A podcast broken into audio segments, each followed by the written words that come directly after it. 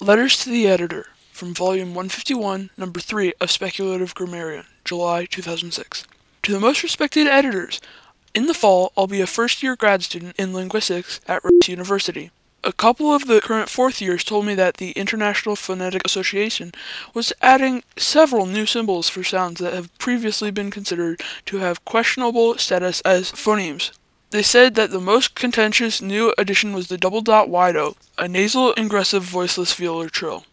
I've leafed through several back issues of Specgram, Language, and a few other journals. I've searched the LINGUIST List archives and scoured the web. I can't find anything about it. The right hook V showed up numerous times. I trust the scholarship of Specgram implicitly. Discovering your journal last year is what made me want to abandon my degree in electronic engineering to become a linguist in the first place. Please help me unravel the mystery. Sincerely, Hey, JJ.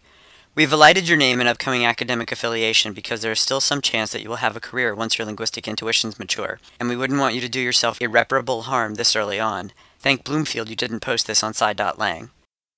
You haven't taken phonetics and phonology yet, have you? Get a phonetics textbook out of the library over the summer. Learn what nasal ingressive, voiceless, velar, and trill all mean. Put them together yourself, preferably while in a public place, but one where there are no linguists around to sully the self discovery process. Then contemplate the carefully constructed, nearly iconic shape of the symbol. Look up onomatopoeia for good measure. You'll get it eventually. Seeing this old chestnut trot it out again brings tears to our eyes. Eds.